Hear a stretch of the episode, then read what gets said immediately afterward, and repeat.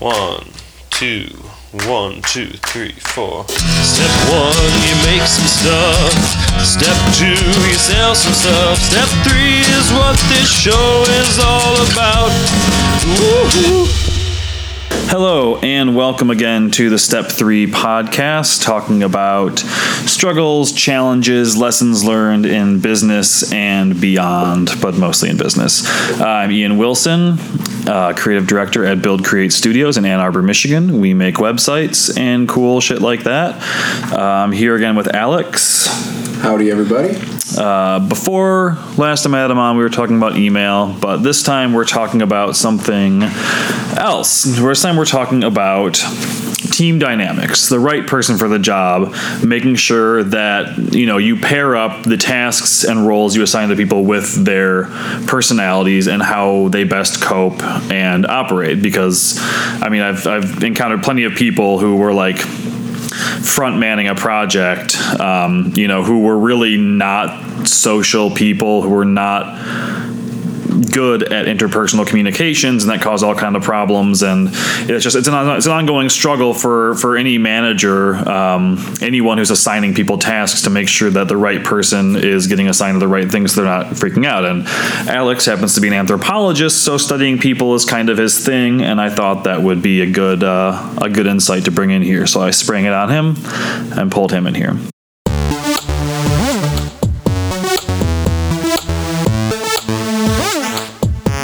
because I mean everybody's different.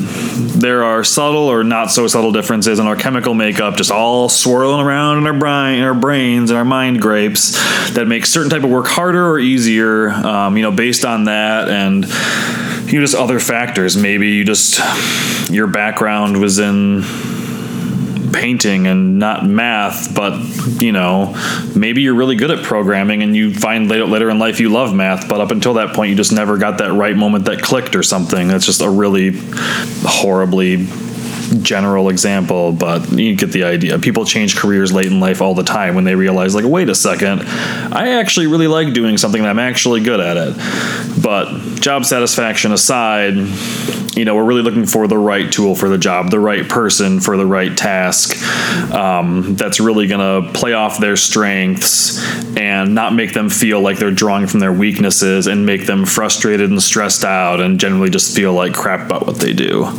So uh, let me just skip ahead here. Okay. So, as Alex is very familiar, in smaller businesses or even larger ones, uh, people wear a lot of hats, and some people thrive on this and some people don't.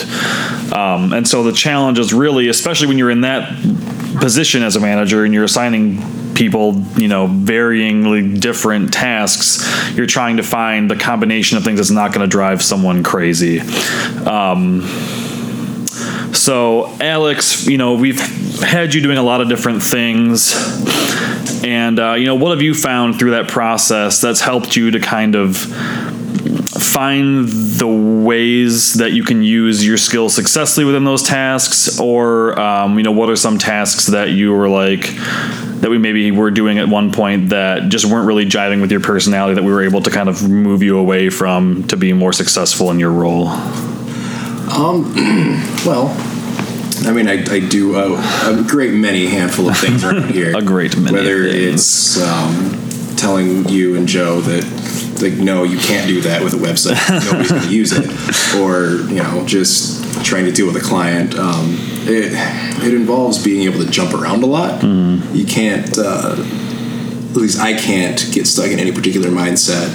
Um, you guys can go into your caves and just do your thing, but I have to deal with people and you know everything. So um, basically, just being able to switch gears pretty quickly has been my, my greatest asset. Um, but otherwise, it's just been a matter of like putting my mind to it and just getting better at doing those things that I'm not particularly good at because. In in our situation, there's not really an option to not be good at something. Yeah, this is true. This is true. But I think we found that you know you're you're you're pretty organized and pretty good with people and combine those things into like training people, telling Joe and I what to do and when to do it, and uh, and uh, you know generally just managing those sorts of organizational challenges that some of us have more difficulty with the organizationally challenged. Um, yeah so uh, the, the point is that uh, you really have to use use people effectively or everything suffers because if you're if you're having someone do something that they're simply not suited for or um, is is putting them in a position where they're using too many of their underdeveloped skills, it's going to make them feel like they're terrible at their job, regardless of the effort they're putting in is is genuine. Um, you know, they they're just not necessarily up to speed on that specific task, and so their work's going to suffer because they're going to be stressed out, and your job as a manager will get harder because you're trying to understand like why you know why are they upset or what's the frustration, why are things not you know meeting uh, meeting deadlines or whatever, and then that just trickles down as well as you have to devote atten- energy to trying to solve this problem, um, and you're taking it away from your work and the rest of the team management that you're doing. Um, and so it's really it's really important to just be aware of of your people's strengths and weaknesses both in terms of the skills they know and just their kind of personality and where they're when what what sort of uh, type of thinking they lean to and I, uh, I I broke this down into four sort of groups. And this is super general and vague. And uh, this is like not pseudoscience but it's sort of like hey let me just throw some labels on stuff and make huge generalizations. But i think that uh, you'll find they're, they're sort of accurate. And i hope it kind of gives you an insight into this um, so we have creative people, which I can speak about that because I'm fairly creative, and so um, you know we can be easily frustrated um, because our work represents who we are. When you design something, even if you're designing like you know a brochure for toilet paper or something, it's still your own personal taste that's going into it. It's your skill, but it's also your own personal taste. And so when someone's like, "I don't like that," you're like, "Man, like." Fuck you, okay? this is the best toilet paper brochure ever. And it isn't until later in your career as a designer that you develop the ability to absorb those things and look at them as they're not insulting you. Well, I mean, some maybe they are sometimes, but that's a whole other issue. Um, but really, it's about okay, well, design is communication. And I'm not communicating my personal tastes. I'm communicating the needs of the customer. I'm trying to like connect with them on that level, and that's sort of the evolution that happens in that line of work. Um, and like to switch over to the other end of the spectrum. Um, in my list here are managers like Alex, which are empathetic yet organized and deadline driven. Um, they need feedback to know if their approach is effective, um, and it's important to keep you know to keep that that feedback cycle happening. But uh, but in general, you know, they, they need to be able to uh, be empathetic and understand the personalities of the people that are working with them and be organized enough to keep things going. Uh, how am I doing so far? Um, it, it's it's pretty close. I mean, like the biggest thing is not only do I need like feedback, I just need people to talk to me. I don't even care if it's like, hey, like I like the way you you described that thing. It's like, hey, I just need you to like respond when I say stuff to you. Um, that's like communication is probably the biggest uh, hindrance in, in my position. you know, I, I can communicate all kinds of things, but if I just get a blank stare or like a head nod, that doesn't tell me anything, and then I have Right. to start all over again. Fair enough. Fair enough. Uh, some with logical people, like so these, these are your programmers, your engineers, etc. Um, you know, I found they don't really like to work in shades of gray. They tend to appreciate binary situations where there is either uh, a right or a wrong answer. Either the solution they've built or designed works or it doesn't. Uh, gray areas, you know, uh, I mean, in, in programming, you do tend to wind up in some gray areas where you're like, this isn't the best solution, but it works. But in general, there is still that end result of either it works or it doesn't. Uh, creative work for them is stressful and frustrating and soul crushing because there is no right answer. There's just you just put something out there and it resonates with some people it doesn't resonate with other people and that just does not does not jive with with how they want to uh, to think about the world. Um, and then we got social people who are these are like kind of more in the vein of some of your marketing and sales type people. Um, and so what I've thought about here is it's kind of hard to keep on task, and they don't necessarily quantify their work as well. Sometimes, you know, they they tend to think of things in more of a general way based on intuition and uh, how they feel something went. Um, but they have a lot of enthusiasm and positive energy, which you can harness for your benefit. Um, you know, you just want to keep an eye on them and make sure that you're able to give them clear goals to meet and help them with the issue of quantifying their work because they're like, well, it feels good. I think this is doing really well. I got all this stuff, and generally it's good. Um, and they'll respond well to giving them, you know, specific feedback and metrics to go by. You just have to, they're not necessarily going to look at that themselves, I think. Um, so you can kind of give them that direction and help harness their energy and point it the right direction. So has this been kind of in line with your with your experience? I just want to make sure I'm not totally like crazy right now. Oh, oh no, I think you're spot on. Okay. Um, I, I tend to call the management position herding cats because there are the creatives who you know either can't take criticism or uh, refuse to accept the criticism. then you have the, the logisticians and the developers where they're like, well, no, you're wrong because it has to be this or this. Um, it's like, well, no. And then you're trying to get the creatives to talk to the logical people, and then that doesn't work. And then you have the social people who are just kind of all floating somewhere.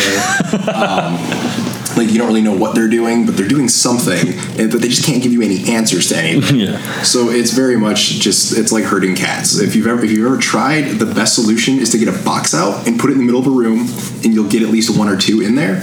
yes. Um, with with uh, with a small team, I think the best thing you can do is just kind of keep an eye on them. It's kind of like babysitting sometimes.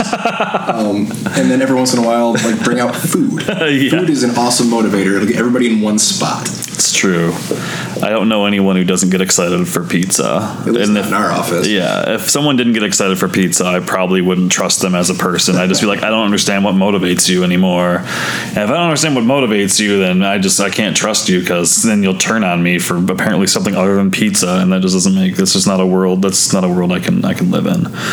Um,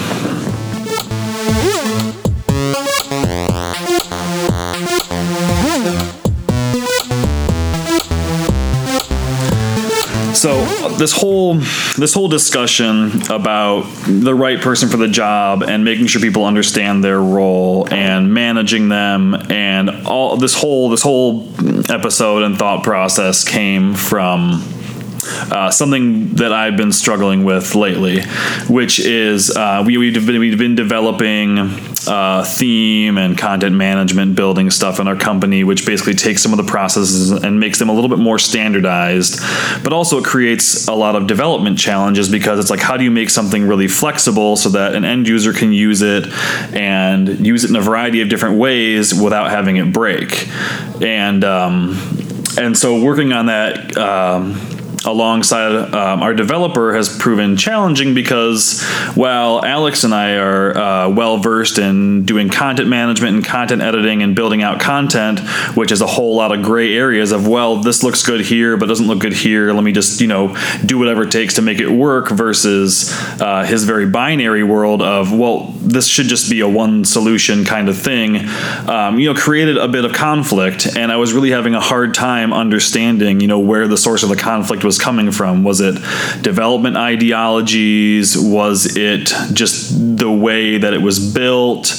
Um, you know, was it just the, the, philosophy behind developing something pre-built that can help streamline the process? Like what? I, and it took me a while to figure out. It was because I was putting him in a world of gray, and he needed something more black and white to work from, and. Um, you know that exposure to the process has really you know created a little bit of tension and some stress um, uh, in working on that internal project. And uh, so for me it was sort of an awakening of exactly you know how much these personality differences can can cause conflict.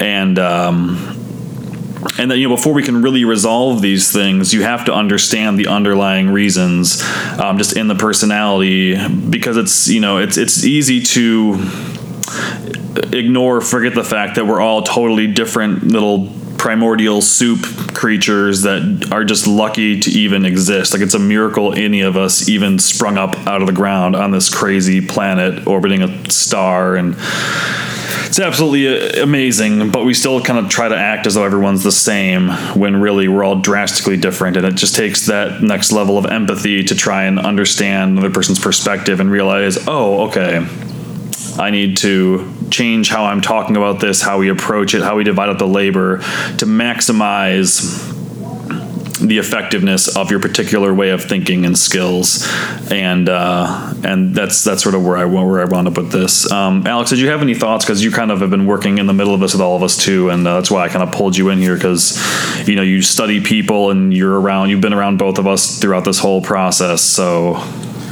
Yeah, I mean, it's it seems like like he has a very like a structured way of looking at everything, and when you're like, hey, um, you know, this image looks like this on this page, but the same image on another page doesn't look this way. It then just it kind of messes with his head. Like, well, why am I doing this if it's going to be different every time?